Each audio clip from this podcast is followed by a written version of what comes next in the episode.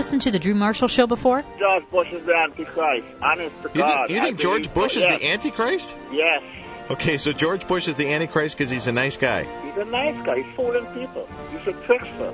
Would you vote for George W. Bush? Absolutely. Why? He's the Antichrist. I think the guy needs to read his Bible.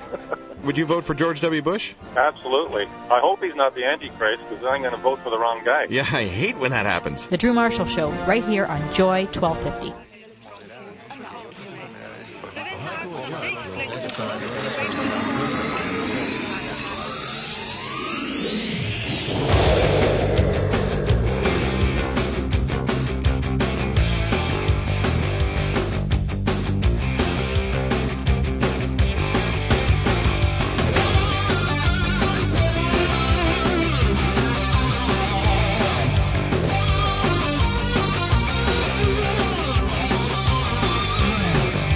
You're listening to The Drew Marshall Show, Canada's most listened to spiritual talkback program.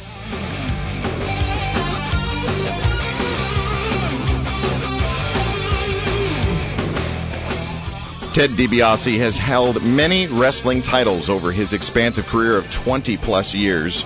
He started when he was 10, you know, including the World Championship title. Today, after authoring a book about his life entitled Every Man Has His Price, Ted is now a full-time evangelist and motivational speaker. He was officially ordained into the ministry, and uh, he's speaking to churches and congregations and youth groups and men's meetings and corporate businesses and public schools and universities all over North America. And uh, in addition, Ted is also a spokesperson for and a board member of the Sunshine Foundation, an organization that grants wishes to and tries to meet the needs of terminally ill and handicapped children. He's a good guy, folks. He really is. Unlike the character of the Million Dollar Man, which was fulfilled by wealth, power, and controlled by greed. Sounds like some of the other evangelists I know. In contrast, the real Ted DiBiase is fulfilled by his relationship with Jesus and his family, and uh, and this desire to actually do God's will in his life. MillionDollarMan.com. I spent too long with you, man. Three days. Hey, Drew, it's the best three days I've had in a while. You know, I, I actually got out there and found somebody that uh, was real. I like that. Yeah, it's a rare thing these days, isn't it? Yes, it is. It very, it very much is. You know, I, I've got a, I've got a paragraph here that I've got to read this to you. And and man, I tell you what, I read this and it, it pretty much defines how I kind of feel. You know, I'm an evangelist, so it's like I'm one of those guys who blows in, blows up, and then blows out, and hands the salve to the pastor and says, "You nurse the wounds." yeah. Uh, I want you, I want you to listen to this. Okay. Traditional religion has set an impossible standard for us to achieve and then bases God's love on that standard. That screws everyone up because inside, even the guys who are preaching it are dying of guilt and fear. Let's face it. People are not robots that can be programmed to be perfect Christians. We're all sinners. We all have shameful moments we don't want people to know about. And whether we transgress those actions or thoughts, Jesus knows full well that none of us are perfect. Indeed, why would we need him if we were? Wow. Well, thank you. That folks, that's been Ted DiBiase on the Drew Marshall Show. It's been nice chatting with you. But uh, That sums it all up, man. It really sums it up. You know who said that? Jay Bakker, Oh, really? the son of the defrocked and vilified Jim Bakker, Wow. who, by the way, is also, in, my estimation, a better preacher now than he ever was. Really? That's cool. You, did you read Jim Bakker's book? I was wrong. Yes, I did. What were, what were, what were your initial impressions? What were your lasting impressions? Uh, well, no, I thought he, I thought he was sincere. I thought that he, I thought he came across as somebody who, you know, and and and just to like to sum it up briefly, would be like, you know what? Nobody was preaching the prosperity message more than me. Uh, you know, I was the worst of the worst, and he says I was basing a lot of what I preached on what other men of God. You know, in other words, I was following what other men of God were saying as opposed to seeking God. And and you know, just in, in if you know his story, that he said, you know, even though he was, you know, when he went to prison, he was supposed to have gone to prison for for for fraud, and in fact, he was he was proven later that he had not defrauded anybody. Uh, but he said the best thing that ever happened to him was going to jail because that's where we, where he really met God, where he really had nothing else to do but get into the Word of God and and and read the Word of God and really, you know, really learn what God has to say through his own personal relationship with him, as opposed to listening to a a bunch of other men who were sinners just like him. Folks, And me. yeah, exactly. Well, and me. Can I just throw myself in there? I think I'm. I think I'm. I think I'm worse than you. I really do. Uh, oh, I think so too. Gee whiz. I Thanks, spent man. three days with you. Wow. Yeah, you know it. You know the truth.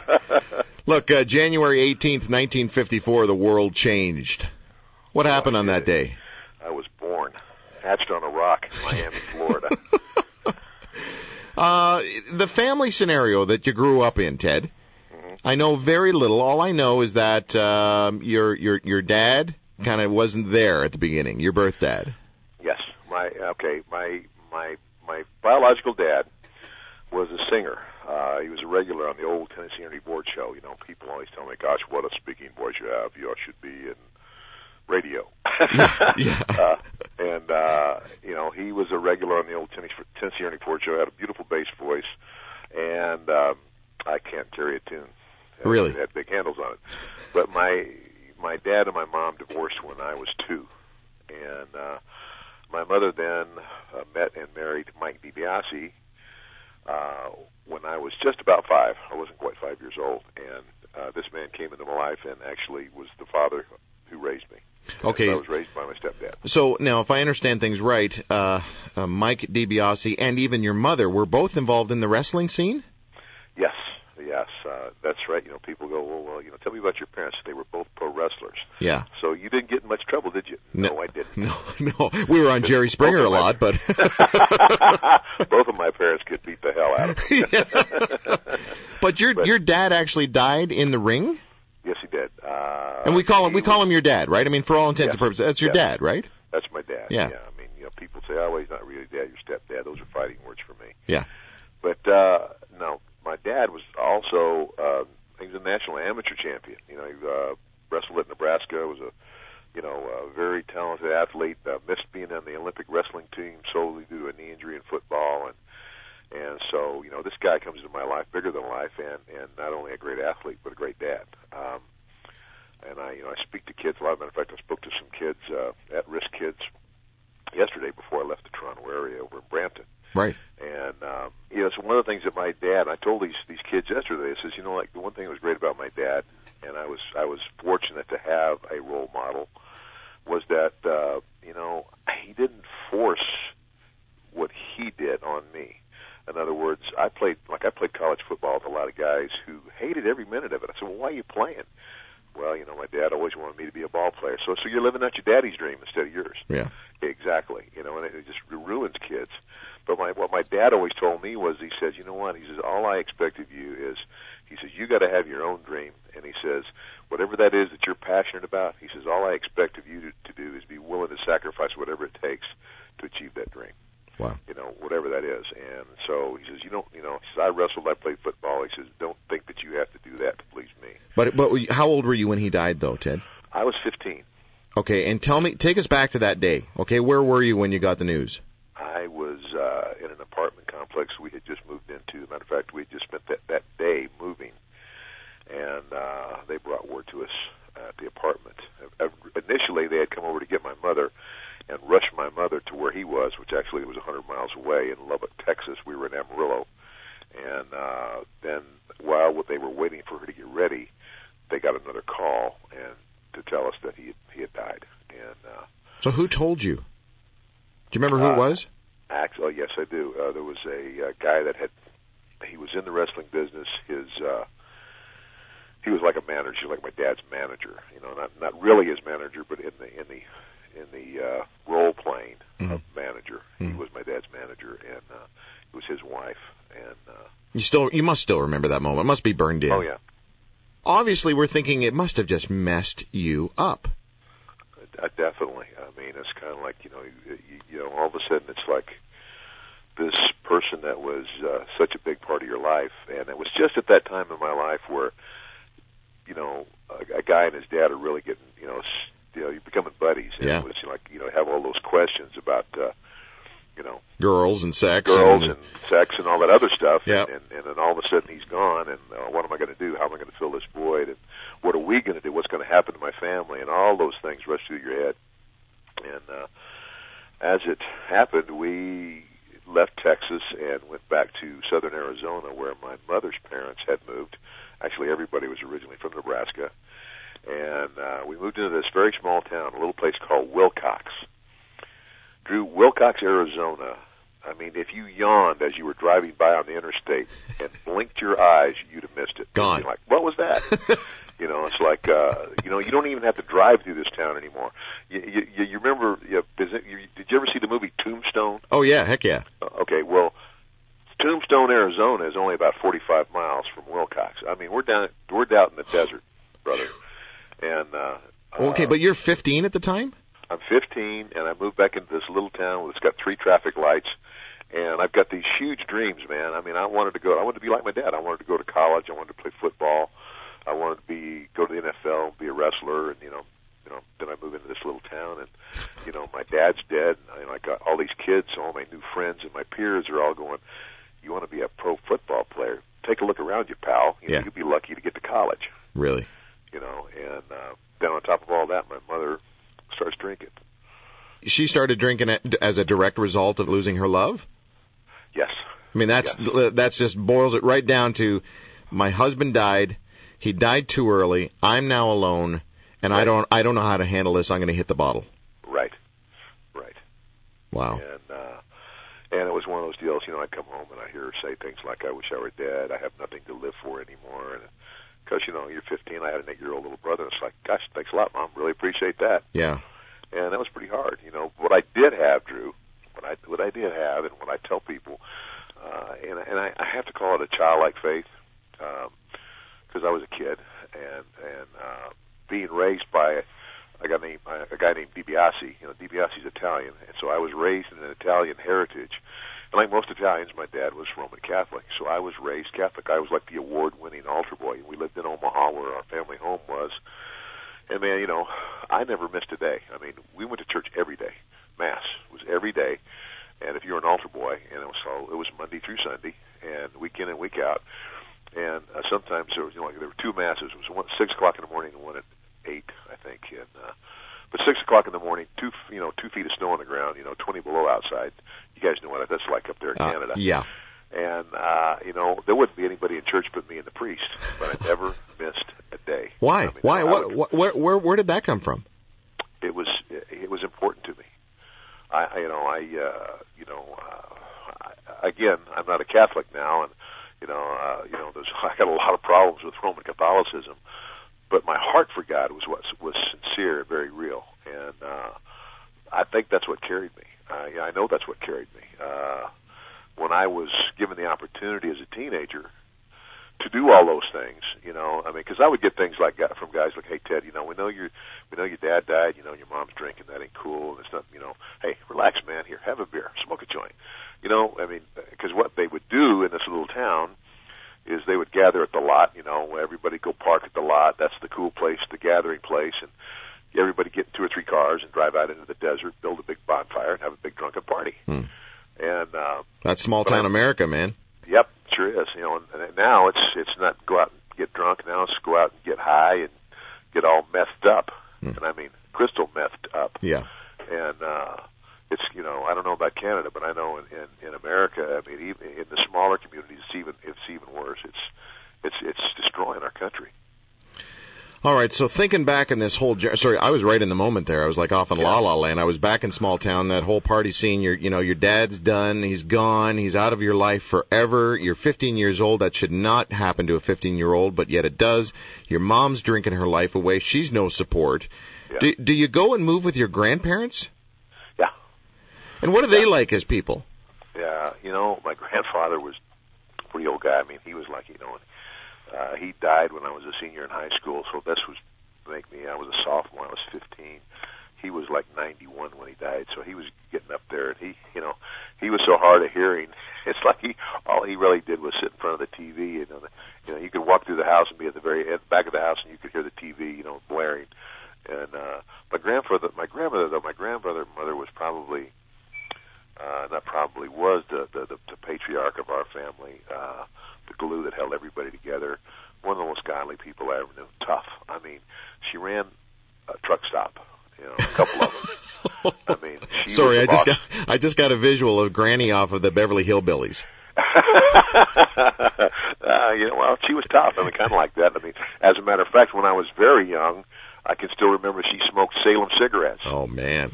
You know, uh, she quit smoking. She got saved, and and uh, she loved the Lord. And I mean, to this day, I mean, people who I meet or I go back to that little town occasionally, uh, and I, I talk to people who will just you know brag about me. Something like, you know, your grandmother really took care of us. Your grandmother was so generous. Your grandmother was so sweet. And she really was. Um, but she was really she was the other thing that helped me from going way off the deep end. But as far as a a disciplinarian, there wasn't one. Really? I mean, my mother was in, into the into the bottle. My grandmother, I could have gotten away with murder with my grandmother, and my grandfather was, you know, so old it didn't matter. You know, he just wasn't, you know, there. Yeah. Yeah. And uh, so it was, it, you know, again, I would go out to the cemetery where my dad's buried, and I would cry. I'd, you know, I'd, I'd, I'd park the car, shine the lights on my dad's grave. I'd pace back and forth in front of that grave, and I would, you know, I'd pray. You know, uh, I was talking to God. I was talking to my dad. I mean, I they couldn't hear me, but you know, that's what you do. I mean, you're Sure. you know, you're dealing with grief and everything else, but you know, it's what I tell a lot of people. I said what I wasn't doing was I wasn't out there reciting the rosary.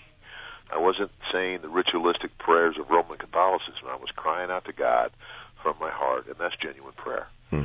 And and my prayer was kind of like, you know, Lord, give me the strength to get through this. Uh, help me to, you know, give me the the ability, the agility, and the, the talent to become the athlete I want to become. You know, so Lord, so I can show my mom that it's not, you know, she shouldn't give up on life and quit. So I can show all my friends and peers that getting drunk and getting high and being cool is not what life is all about. What I was really praying in a very childlike way was, you know, God, if you'll give me the desires of my heart, I'll honor you with it. And uh, as it turned out, I was the first kid to ever graduate from this little school southern Arizona with a full scholarship to play Division One college football. Where'd you play ball?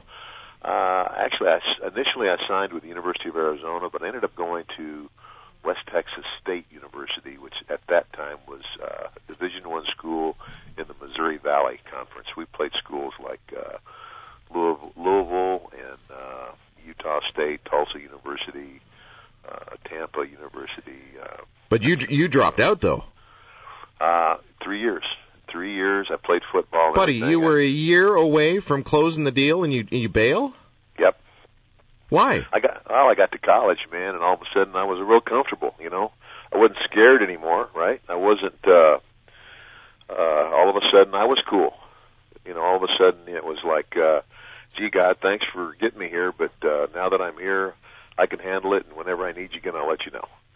Now, I didn't say that, Drew. I didn't say, but that's in fact what my actions said Sure. uh, uh, you know, all of a sudden, all those things, you know, that I had done so well, you know, and you know, and you know, it starts real, it real, really starts casually. It's like, you know, I, I, because I never, I didn't drink, do any drugs, any of that stuff, you know. And I said, well, you know what, I'm, I'm 18 years old, and uh, I'm, you know, I've, I've proven my discipline, and I've worked real hard, and look at what I've accomplished, you know. And you can almost see Jesus reaching out, tapping you on the shoulder, and going, hey, wait a minute, wait a minute, how about all the nights out there in that cemetery? Yeah.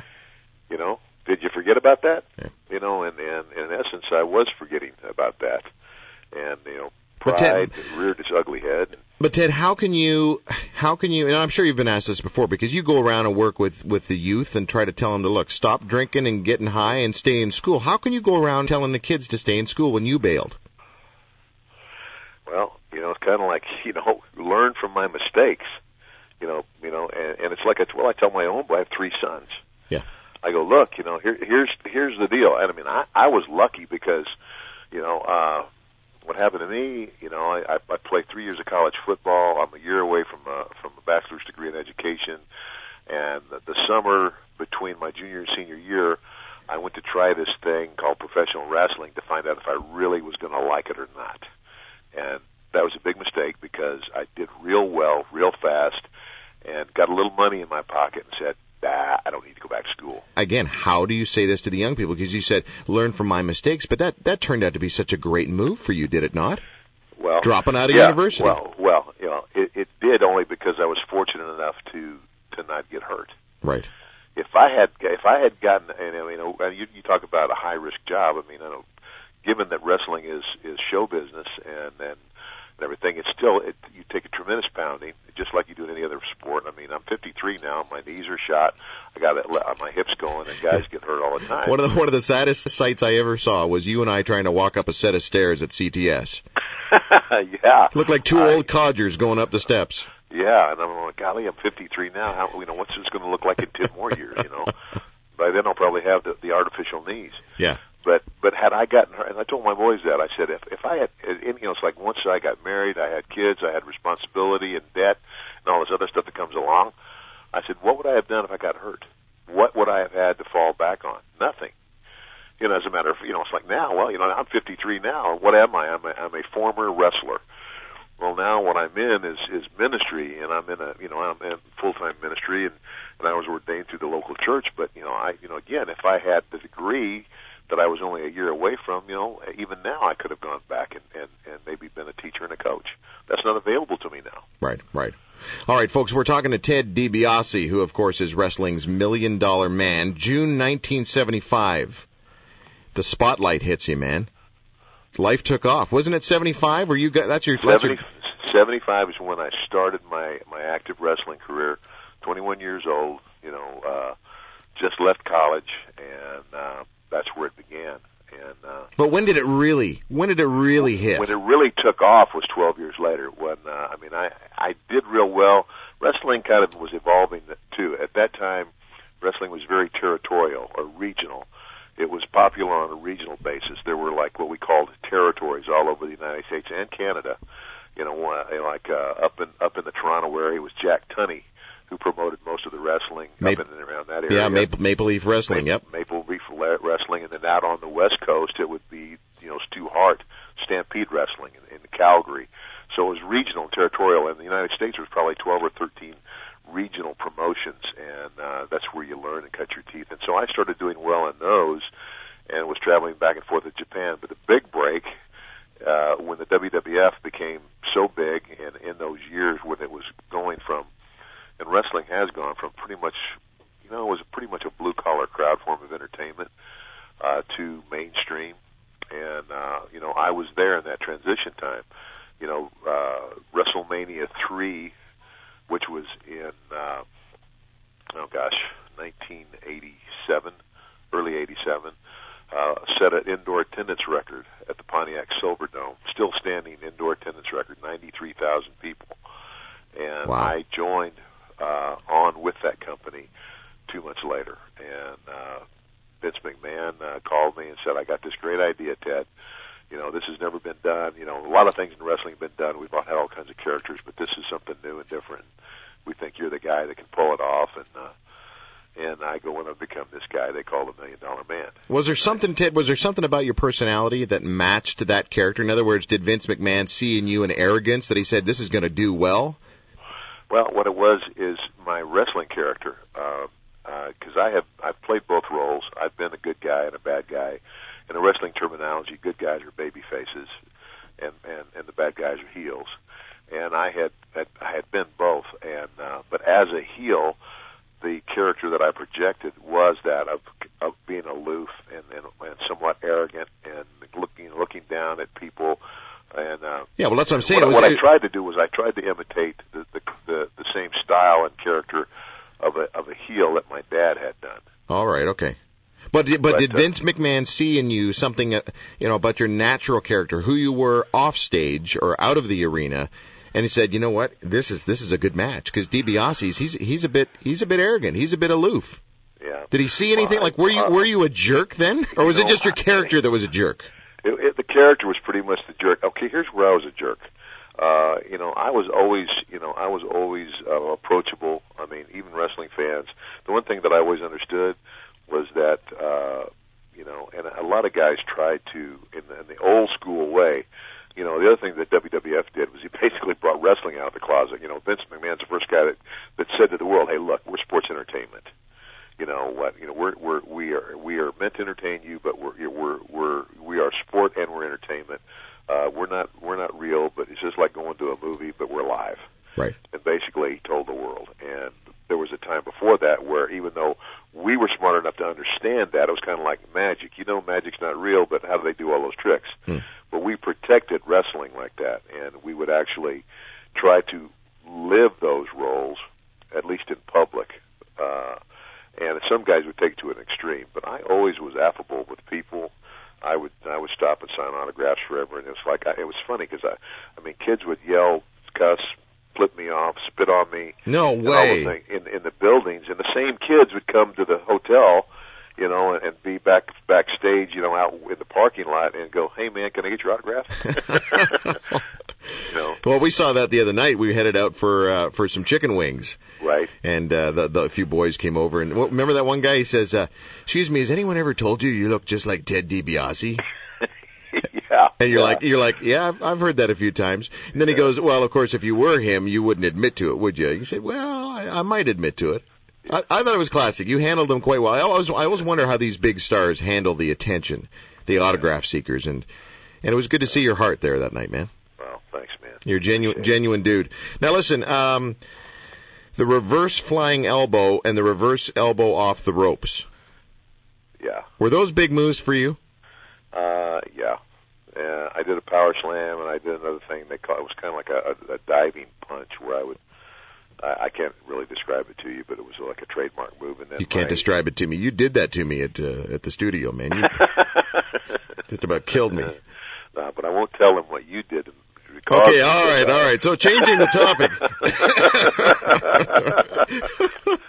uh, you're going to get me in trouble. It's supposed to be the other way around, man. Um, of all these guys, all right, I'm going to reel off a bunch of names if I can pronounce them right, and uh, and I want you to tell me which one stands out the most and for what reason. You ready? Okay. Dick Murdoch, Greg Valentine, Jim Duggan, Hercules, Hulk Hogan, Macho Man Randy Savage, Jake Roberts, Virgil, Roddy Piper, Big Boss Man, Dusty Rhodes, Brutus Beefcake, One Two Three Kid, Razor Ramon, and Savio Vega. Oh wow. Oh man. Which one of those names just jumped out at you? Well, one that jumps out at me is Dick Murdoch. Uh, Dick Murdoch, uh, because he was very influential in my early wrestling career.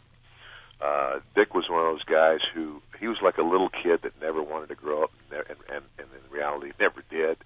Uh, he was an extremely talented wrestler. It was one of those guys that it came so easy to him it would make you mad. Hmm. I mean, it was kind of like he could go out and have this dynamite wrestling performance. He'd have the people yelling, screaming, wanting to kill him, wanting to, to, to you know, uh, you know, because he was a heel most of the time, uh, you know. And when he was a when he was a baby face, just the opposite. He could endear him, he could endear himself to him. But while he's doing all of that, he'd be joking and cutting up and, and, and carrying on, you know, and, and having and doing funny stuff in the ring with you. Uh, I, I can't describe it. I mean, but he was he was an influence in my career, and somebody who who I, I learned an awful lot from about the the the, uh, the wrestling industry when I when I was young. Okay. Uh, another guy, Yeah. uh, Hulk Hogan. You know, Hulk Hogan comes to mind because uh, that's the guy I made the most money with. yeah. you know, uh, Virgil. Uh, Virgil was like you know uh, my sidekick, the right hand guy. You know, in in in the uh, you know in the the role of the Million Dollar Man. Virgil was the uh, the the bodyguard, the guy the guy who I put in front of everybody after I ran my mouth and people got up in my face. I would sidestep and go, Virgil, sick. You know? Well, he's also the guy that uh, that you, you know, he handed out hundred dollar bills to people like Gene Hackman. There you go. yeah, that was a hoot, man. That was so funny. Tell tell the folks the story. Yeah, we were we're at the sports arena in Los Angeles, and I'm on my way. I'm headed for the ring, and they said, "Got a big name celebrity ringside." I said, "Who is it?" They said, "You'll find out when you get there." And so I walk down there, and as I step in the ring, I'm looking around, and I spot Gene Hackman sitting on the front row uh, with another guy and his and a, and, a, and a kid. So I didn't know. I, I guess as it turned out, that that Gene Hackman and the guy were really good friends, and the little boy was the the, the friend's kid. Anyway, so they introduced me, and actually I was wrestling Hacksaw Jim Duggan, so they introduced Doug and everything. We were about to start the match, and I go, hold everything. I just stopped the whole deal, and so you know, obviously, because I know that the spotlight's going to follow me, so I get out of the ring and I walk over, and I, you know, Virgil, of course, always is where right where I'm at, and I would snap my fingers, and you know, Virgil knew he he'd pop a crisp hundred dollar bill, pow, and so he pops the bill, and I take it and I roll it up on my finger, and I stuff it in Gene Hackman's shirt pocket, and I go, Mr. Hackman, have a drink on the Million Dollar Man, you know, and I mean, he just popped, he loved it. So then, then, then we we uh, you know we break for intermission right before the main event, and he comes back to say hello and meet everybody, and he takes a hundred bill and he starts to give it back to me. He says, you know, he says that was great, man. I really loved it. And I said, no, man. I said, keep it. He says, are you serious? I said, yeah, man. It's not my money. it's the company money, and that's what they give it to me for. Oh man, that is classic. So Classic. a lot of fun. Uh, okay, uh, just a couple more names, and we'll get on to the rest of your story, folks. We're talking to Ted DiBiase, of course, who's wrestling's Million Dollar Man. When I say these names, I want you to just say, you know, the the, the first thing that comes to your mind. All right, first thing comes to your mind. You ready? Yeah. Macho Man, Randy Savage. Oh, uh, uh, weird. Ooh yeah, snap into a slim Jim. Dig it. You know, Got it. Okay. Andre the Giant. uh, gentle giant, wonderful guy. Roddy Piper. Uh, another wild man, but with a really big heart. The people loved him. Yeah, Didn't they? Still do. Yeah, you know what? We need to, you know, we need, we need to pray for Roddy because I just found out that Roddy has cancer. Oh man. Yeah. Oh, that's not good. That's not good at all. And I mean, I just found out. I mean, like within the last week. Really. Yeah. All right, folks. Well, there's there's a little uh, little word for you. Yeah. Uh, Greg Valentine. I mean, when I hear the word Valentine, was there not the Valentine brothers? Uh, Was well, there- no, his dad, his dad, Johnny Valentine. Okay. But when I think of Greg Valentine, I think of Turtle. Turtle. Oh, yeah. Turtle. we all called Greg Turtle because he moves so slow. Oh, because of that. Oh, I thought you meant Oh, he, yeah. you know, in Yeah, it's hockey, like- in in, in hockey, when the guy uh, turtles, right? He kind of he, he protects himself because he knows he's he's whooped, right? But he didn't do that. He's just a slow mover, no, was he? No, he's just a slow mover, slow, uh, slow moving guy, but but uh, great guy. Went to India with him. Right. Uh, can a Christian be a pro wrestler? Can a Christian be in the WWE or whatever they are these days? You know, can a can a can a genuine Christian do both things? I think so. I think so, and I think I think there would be a lot of religious people out there uh, that would that would argue with me. Yeah, but, they'd, they'd uh, flip their nut over that one. Oh, absolutely. I mean, Gi- because give me an ex- give me an example of someone that, that's pulling it off. uh, Shawn Michaels. Okay. Shawn Michaels, uh, and and I, you know, and I, I won't go into any, into into any specifics, but I know that there there have been a few things just in recent history, you know, on TV with the WWE uh, that that uh, that were being done that re- revolved around him and uh, his tag team partner, and again, that you know he was not comfortable with, and and basically he, you know, without again going into any detail, basically said, look, he says, you know, if we can't back off on this, then I can't do this anymore, and so they backed off on it. So he's trying to take a stand wherever he can. Is it hard to take a stand? I mean, we're talking about the Vince McMahon era. Yeah, well, you know, it's like you know, it's like anything else. I mean, um, you know, if you look, you know, true, if you look at anything on television today, you know, it's like you know, uh, I always say, you know, television today is a reflection of our culture, and it's not pretty. You know, a lot of things on TV are, are ratings ratings driven, and it's kind of like uh, kind of like if I were to give advice to anybody today, you know, it's like the Million Dollar Man was a character in the WWE. I was a villain, and as long as that villain, you know, as long as I portrayed that villain properly, in other words, as long as in the end, when it came to the big blow-off match, I got my butt kicked, and you know, I'm the guy that got chased out the door. As long as I'm tell as long as I'm as long as I'm telling the moral story correctly, then I'm okay with it. I mean, because I was still a million dollar man when I was starting to go out and, and share my testimony in churches. And I even had people ask me that. I said, "How could you be that guy on TV, you know, and and uh, and then stand up in church and say what you're saying?" I said, "Well, that's like asking the guy that plays Satan in the church play how he could do it." I mean, it's a show. It's an act. You know, I'm playing a villain. Do, do you You get know, when, when you start glorifying that role, yeah? then you got a problem. Do you get tired of the "is it fake" question? Oh, I'm just used to it now. Uh, actually, I'm actually surprised by it now. Now that you know, again, that wrestling's out of the closet. It's it's sports entertainment. You know, the fact that people still ask is what's amazing. What do you mean? Is it real? Of course, it's not real. That's I've had some people get up and walk out on me that just are diehard believers. Really. He's lying. He's lying. It's real. But I mean, we're not not to put down or belittle the the athleticism that comes with this, right? I mean, you you you were uh, who was it that stuck up for you? Stuck up? There's a good word, stuck. I don't think I've ever used that word before. who was it uh, that that stood up for you? Uh, you were filming some movie, and and was it was it Stallone? Stallone. The one movie, the one time that Ted DiBiase got to flash across the screen. This movie, uh, the first Rocky movie that Stallone did. Right after that, uh, the second movie he ever did, and I think it's still a movie that uh, he wrote it. It was called Paradise Alley, and it was about wrestling. And it was like there used to be what they called club wrestling, where like in in bars they would have a ring set up, and they'd have like the local champion, and you you know for so much money you could challenge the champion, and as long as the champion kept winning, you know uh, he kept you know he kept his spot and he made the money. And the story was about these guys from Hell's Kitchen in New York, the ghetto, who saw an opportunity to, to get money and get out of the ghetto when they realized that one of their brothers uh, could could do the, the do the deal. So anyway, in the process of us doing this movie, uh, there was this montage scene where it jumps from when this guy first has a match, and this this scene where it shows him going into battle with one guy after another very quickly, and I was one of those guys. That's what I mean. I flashed across the screen. Yeah. But in the process of shooting this movie, there were a lot of the extras on the set that started poking fun at pro wrestling. And Stallone stood up one day and he says, I don't want to hear one more crack out of anybody about pro wrestling.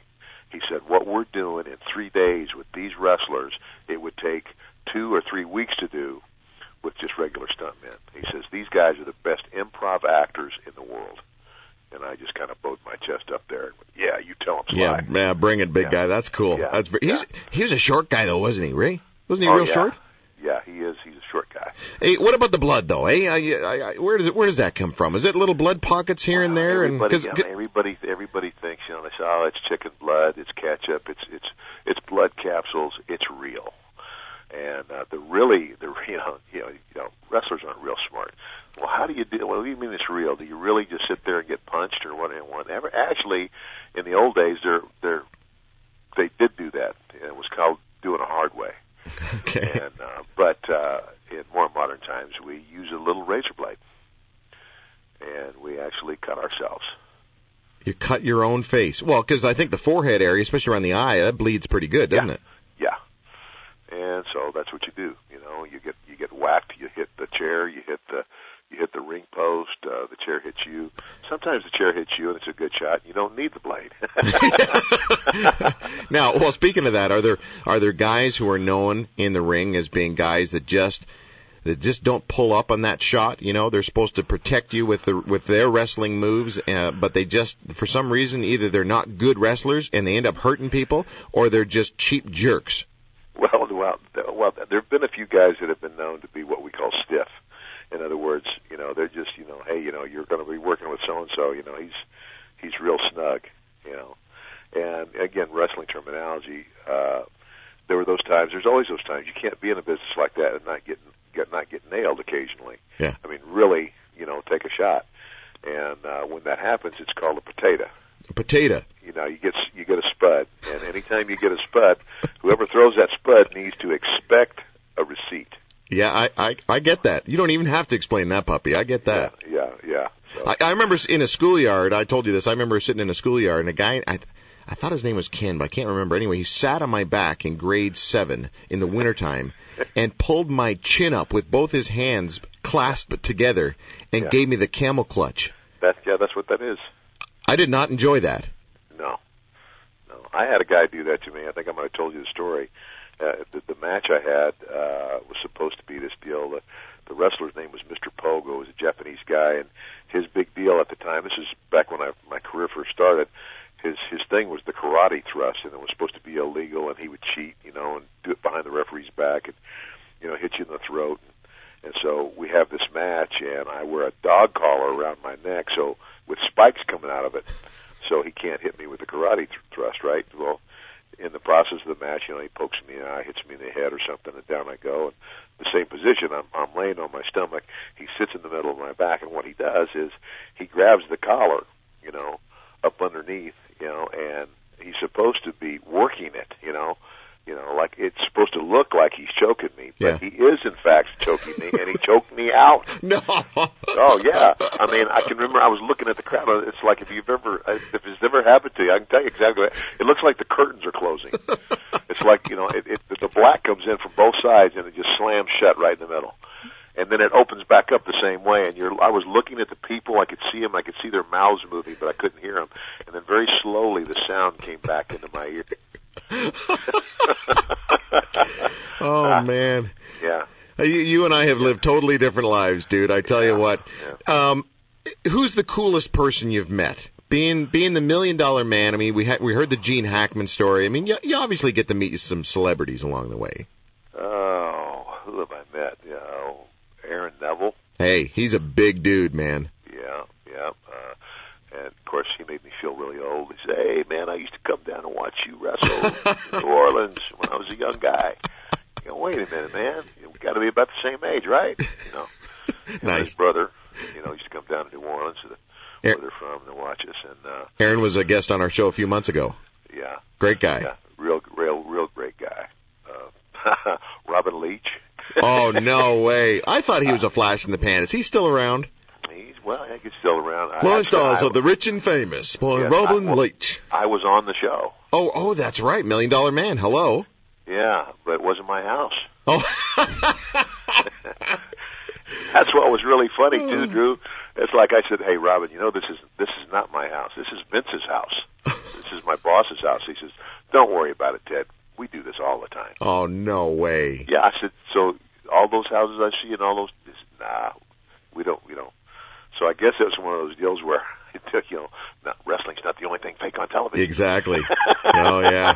Robin Leach and uh, Benny Hinn, huh? Oh, please, let's not go there. Yeah. Listen, I I, I want to talk about I want to talk about your failings because I think as guys, it's important for us to own our own failings. Absolutely. And I've I've heard a bit of this over the last few days while we were filming this show with uh, Glenn Allen. It's going to be on CTS. Uh, I think Saturday, no, sorry, Sunday nights at around 6:30. I think. Uh, anyway, in the evening sometime. Uh, a great panel of guests. Ted was on, I was on. Glenn, of course, is hosting the show. We had Mark Osborne, Kent Austin. I mean, the the list was endless. But but in in hearing some of your journey, what I really appreciated from you, Ted, was the fact that you said you owned the fact that you were a jerk as a husband. Yes, absolutely. Uh, and until you, you know, until you face up to it, you know, you got to you got to own up to it. Uh, you know, and as as a minister, as an evangelist, I really, you know, I mean, evangelism is my calling, but specifically, I think my niche is guys. Uh, simply because most guys, you know, uh, can identify with just about everything that I went through. Uh, you know, they deal with, then they struggle with, you know, whether it's with with fame or recognition or you know, uh, just the whole ego trip, you know, pride and arrogance and ego, you know, you know, competing with the Joneses, you know, the job, you know, you know, what what do you drive? Well, I drive this, you know, uh, what kind of clothes do you wear? All that stuff, the recognition and uh, and everything. Uh, what's really important in life, um, and women, and uh, there's all kinds of uh, uh, there's all kinds of demons out there, and all kinds of addictions. And uh, I did my share of drinking and and uh, you know, I, you know, at one time I thought I was snorting up Peru, uh, but uh, by the grace of God, I wasn't addicted to either one of those things. But the addiction in my life was was women, uh, was lust of the flesh. Uh, my first marriage ended after after six years. How old how old were you? I was I was 20 when I got married the first time, and, and quite frankly, stupid. I, I didn't I had I had no idea what commitment was. I had no idea what love was. You know, love always seeks to serve the object of your affection. Lust always seeks to serve self at the expense of everybody. And I was a 20 year old jock in college playing football. I was raging hormones. I was just a horny jock. You know, simply put. Yep. Uh, and my marriage was doomed to fail from day one because number one, it wasn't grounded in, in God or a relationship with Christ.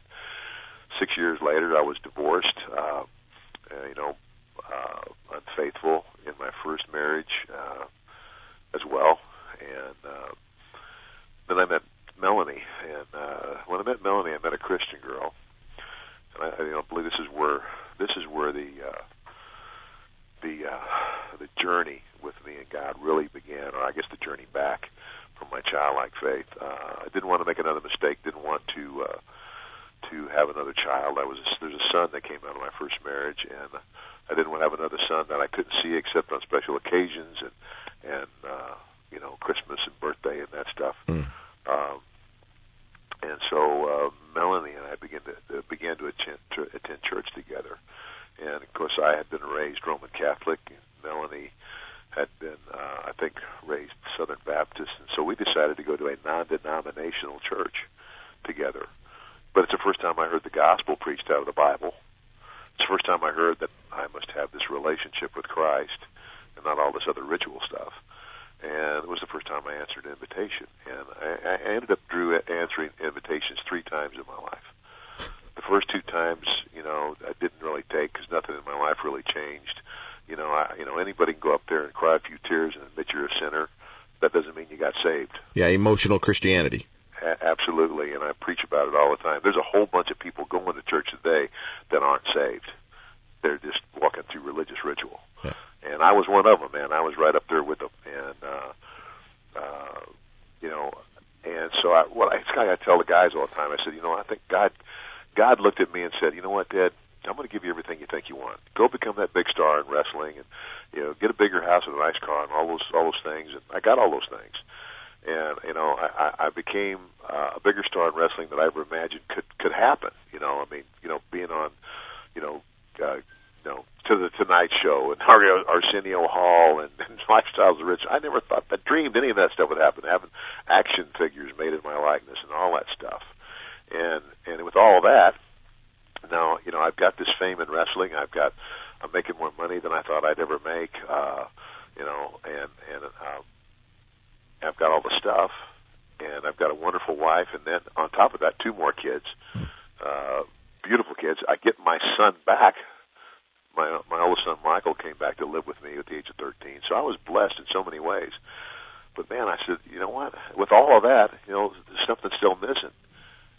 I mean, obviously there was something missing because I kept trying to fill that emptiness with all the other stuff, and that's what uh, everybody else does. And it doesn't have to be drugs or alcohol or women. I mean, it could be it could be your gambling addiction. It could be your golf match. It could be it could be any uh, one of a number of things. But any, anything anything that takes precedence over you in a relationship with God is an idol. Yeah, we medicate with everything.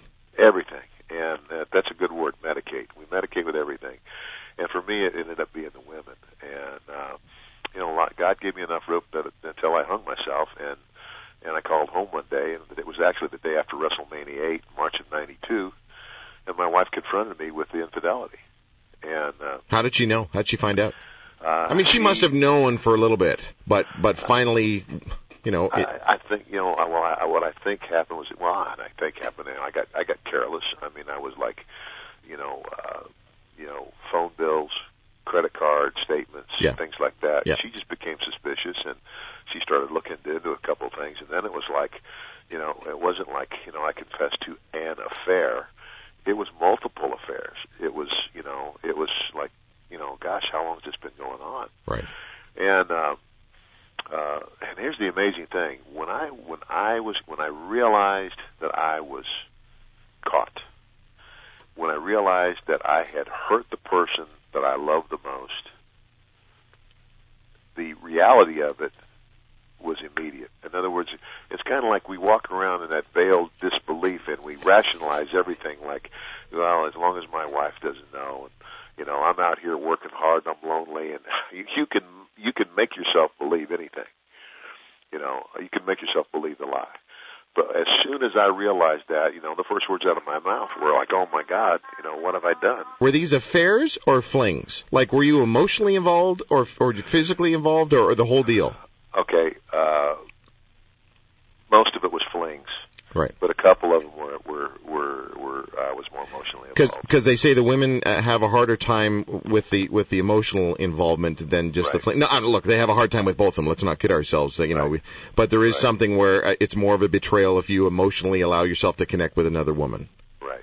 And, and, and this goes the other way too in, in office relationships and this whole well you know especially Christians will say this well we we didn't actually have sex you know so it's okay it's just an emotional uh, thing well that that's even Well, worse That's adultery too. yeah Yes, I mean, yeah. If you're if you're looking for if you are looking for that for that approval, if you're looking for that that uh, whatever that that need, if you're seeking the, the the that need being filled with anybody other than your wife, you're committing adultery.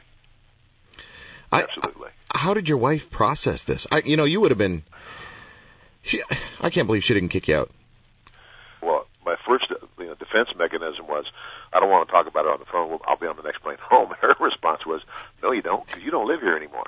Right oh so you, You were know- you were you did get the boot you know, I did get the boot, and uh, I called a pastor who's my dearest friend today. And that's amazing. And he he he uh, and he let me know too. He said, Ted, he says, you know, when you called me, he said you were crying out to God. And and here's the amazing thing about this guy. Now, I had a pastor at home at the time, and he's not the guy I called. And not that I didn't like him, respect him, and and have a great relationship with him today. But I called this guy, Hal Santos. This guy prayed for me, Drew, for 11 and a half years. This guy, I met in the gym shortly after I married Melanie, and he prayed for me. He would call me periodically. He was just a friend. He was just a friend, and I had shared my weakness with him. He knew that, and you know, he made himself available to me. Of course, he would call me a lot of times, and I wouldn't call him back. And of course, he knew when I didn't call him back that I wasn't calling him back because I didn't want to. I didn't want to be accountable to him. Hmm. And uh, so his prayer was, God, you know, when, whenever the tree falls, let me be there. So when I called Hal, I was calling Hal because I knew that I was calling somebody that loved me unconditionally. Again, somebody that showed me the compassion of Christ. Uh, and I knew that no matter what I told him, he'd still love me. And so I fessed up to him. I said, "Here's what's happened. Here's what I've done." And and uh, he called Melanie, and and then Melanie then turned called him back and and had more ammunition for him. And he called me back and he said, "Dad, Melanie says she's found out this, this, this, and this." And I said, "It's all true." I said, "Well," says showdowns at my house. Get on a plane, fly to St. Louis. I'll pick you up at the airport. He picked me at the airport. My wife was there already. Was waiting at his home. Took the longest 30 minute ride of my life to go face the music. Hmm. And I'll never forget what he said to me. He said, Ted, what I'm going to tell you is no guarantee of saving your marriage, but it'll change your life forever. He said, Jesus said the truth would, would, would set you free. He didn't say it would be easy, and he didn't say that it didn't come with a price. He said, you're going to reap what you sow. So he said, what I'm telling you is, even though I'm telling you to tell the truth and that Jesus said it would set you free, you know, it could be that the price you pay for what you've done is your marriage. Uh, it could cost you everything. Hmm. But it will give you a freedom and a peace in your life that you haven't had since you were 15 year old, 15 years old when your dad died and your mom started drinking. If you'll put the same trust, that childlike faith in Christ today that you had back then, he said it'll change you forever. He says, "What's at stake here is your soul." Because that's the biggest thing is is is, is your eternity. And and Drew, I just knew he, I just knew, I just knew that he was right. And of course, all my buddies, of course, you know, you know how guys are. Oh gosh, don't tell the truth. Yeah. you know, you know they don't want to know the truth. You know, you know, oh, she might forgive you, but she's never going to forget, and she's going to throw it up in your face for the rest of your life. Those were the things that my all my buds were telling me. But I just knew. I just knew, and uh, and it was the toughest thing I ever did in my life. And it's, it's the first time I really got real with God. And, and here's the thing: it's, it's this is when I looked in the mirror and looked at Ted for who he really was. This is, you know, this is when I looked in the mirror and I said, you know, you have put at risk the the the love and devotion of a of a trusting wife. You have put at risk the future, the well-being, and the stability and peace of mind of your children. For what? Hmm. To be a self-serving jerk. That's pretty hard to face. Well, look, speaking of facing it, Ted, uh, right now, just because of the law of averages, there is somebody listening who's in an affair right now. Yep. And let's let's talk to the guy, the guy who's been fooling around with his wife. Let's talk to him right now. What do you say to him? You know what, man? The truth will set you free. I mean, you know, uh, you're you're playing a game uh, that there's there's only there's only one outcome. Uh, you know, the Bible also says that uh, you know whatever happens in darkness will be revealed in the light. That you know what goes around does in fact come around and, and bite you in the butt in layman's terms. It's not sometime. It's always. It's always. You, the truth is always going to come out. Yeah, but I but I really love this person, and I, you know, my, there's nothing with my wife, and it's it's dry and stale, and she doesn't give me the affection that I need, and I've just really connected with this person. This is my soulmate, you know. You No, think God God will understand this? That's a bunch of garbage. You you made a you, you made a covenant. You entered into a covenant relationship, and, and before witnesses and before God, and you said at the altar that you would commit yourself to this person through sickness and health, through good and bad, to death do you part. You know what we got in America and maybe in Canada too is we got a bunch of wimps today who don't know because real men and and I, I learned this the hard way. I didn't start becoming a man until I was 38 years old, and I had everything I thought uh, a man could could want and have. And real men are men of character and integrity. They're men of their word, and their word is their bond, and they keep their word. And quite frankly, you're only as good as your word. And if your word's no good, then you're worthless. And that's who Ted was. And, and I'm, I'm sorry, pal, if you're listening out there, you know, that's you. That's you, buddy. You know, if the shoe fits, you got to wear it. Hmm. The bottom line is there might be a lot of problems, and, and there might be. You know, you could say you can you can doctor it up any way you want to, but the bottom line is you got to be man enough to go sit down with your wife and say, you know, we we got to let's work through these problems. You know, let's let's let's let's get this all out in the open. Because the longer you keep sweeping it under the rug, it's just a festering wound that's going to get worse and worse and worse. And then when it finally explodes, you know, it's going to be really bad. Ted, you and I could rattle on forever. We're running out of time, I, and I want to Yep. I want to get these uh, this last thing in here, okay?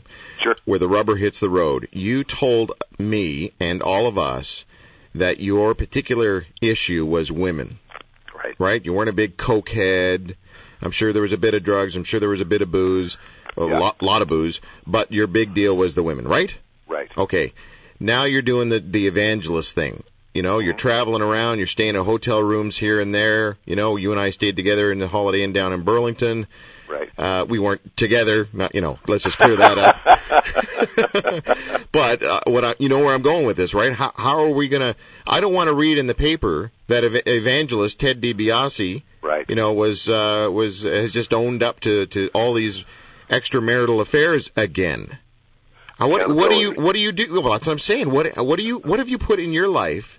If you're going to travel around and stay in hotel rooms and do all this kind of stuff, what have you put in your life to make sure you don't get ensnared by what you already know is a nasty trap that you are you easily walk into?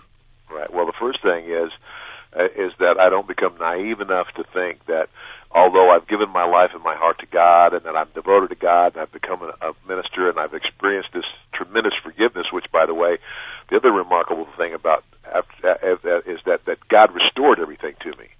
That that my wife is in fact still with me. That we are happier, a happier couple, more intimate today, and, and closer friends today than we ever were before. And that's something only God can do and that nobody, nobody, nobody in my life, including Pastor Hal, has has demonstrated to me the love, compassion, and mercy of Jesus Christ more than my own wife. And why?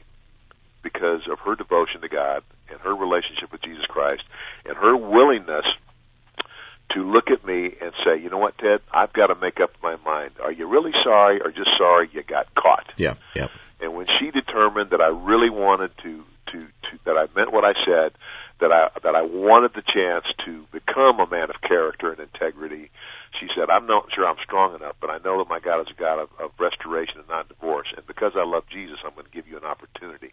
She says, "I think you're a bonehead, and I'm not sure you're big enough to do it." And she challenged me, and and and by the grace of God, I met the challenge, and we're happy today.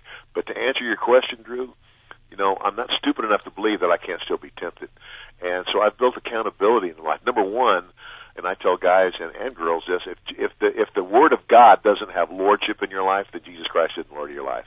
If you're not picking up the Word of God, if you if it's not a daily part of your life, if you're not nurturing that relationship, that's just that's where my strength comes from. My strength comes from my daily walk with Him.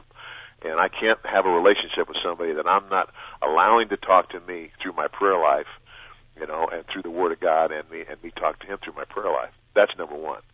Uh, number two, accountability. You know, there's there's there's three or four guys that I'm accountable to 24 hours seven. They can call me any time of night or day. Pastor Hal's one of them. And and then there's just the checklist that I make. For example, you said you mentioned the hotels. When I check into a hotel, the first thing I tell them at the front desk is, if you have in-room movies, take the adult movies off my television. That way, there's no, you know, I would have to call them back and say, hey, put them adult movies back on my TV, you know. Because I'm a big pervert. You know, because Yeah. I'm a big pervert. You're not, you know, you're not going to do that. So I build those, I build those, those that that, that checklist in, in, into my daily life, and then and then I'm accountable to Hal. I mean, and, I'm, and Hal has called me. He'll he'll call me at six o'clock in the morning. Hey Ted, what are you doing? Well, I was sleeping until you called me, jerk. you know, he says, "You're not watching them nasty movies on your TV." Uh, no, Hal, I'm not. You know, I thought about it, but I didn't go there. You know that hotel that we stayed at. I I did. I went to the guy behind the desk. I said, "Hey, uh, can you do me a favor and take off the access to the porn stuff?"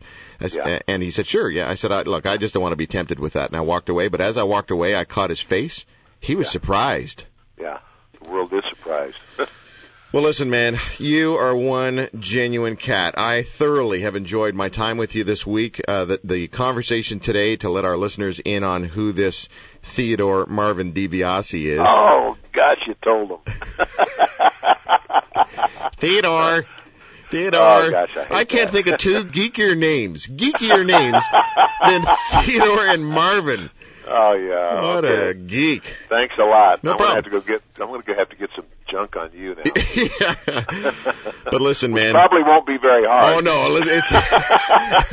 I'll tell you. You just ask and I'll tell you. But but no, you're the Uh, real I had deal. a great time this week too, Drew. And actually, I'm, I'm looking forward to. uh You know, I'm talking to. uh to, to Glenn and you know Glenn talked like well you know he says we're going to come back in the spring and do it again so Oh no! cool Oh no! oh yeah Folks, uh, we've just been speaking with the Million Dollar Man, Ted DiBiase, and if you're looking for a genuine, authentic communicator to come and speak to your group or your church or your what I don't know, whatever your your high school, I can think of no one better than Ted DiBiase, the Million Dollar Man. Ted, as we head out, what's your signature call, buddy? I got to hear it one more time. I've been practicing this all week. You ready? You ready? Been practicing this. You ready? okay Is that pretty good? not bad for a rookie everybody's got a price for the million dollar man Beautiful. Hey, Ted, hang on tight. I'll put you on hold, we'll, and I'll be right with you, okay? Hang on. Okay. Hang on. Ted DiBiase, Million Dollar Man. Got to go to his website. Pretty easy to find, milliondollarman.com. We'll come back with a guy who wrote a book called Plastic Jesus, and then we're going to ask you a question. Christian trinkets. Are you kidding me? They're everywhere. Talking Jesus dolls and Jesus bracelets and sandals that leave the imprint of Jesus loves you in the sand. My goodness. Are you gonna are you gonna attempt to witness to somebody this Christmas in such sly and cunning ways? We gotta talk about it. We'll be right back.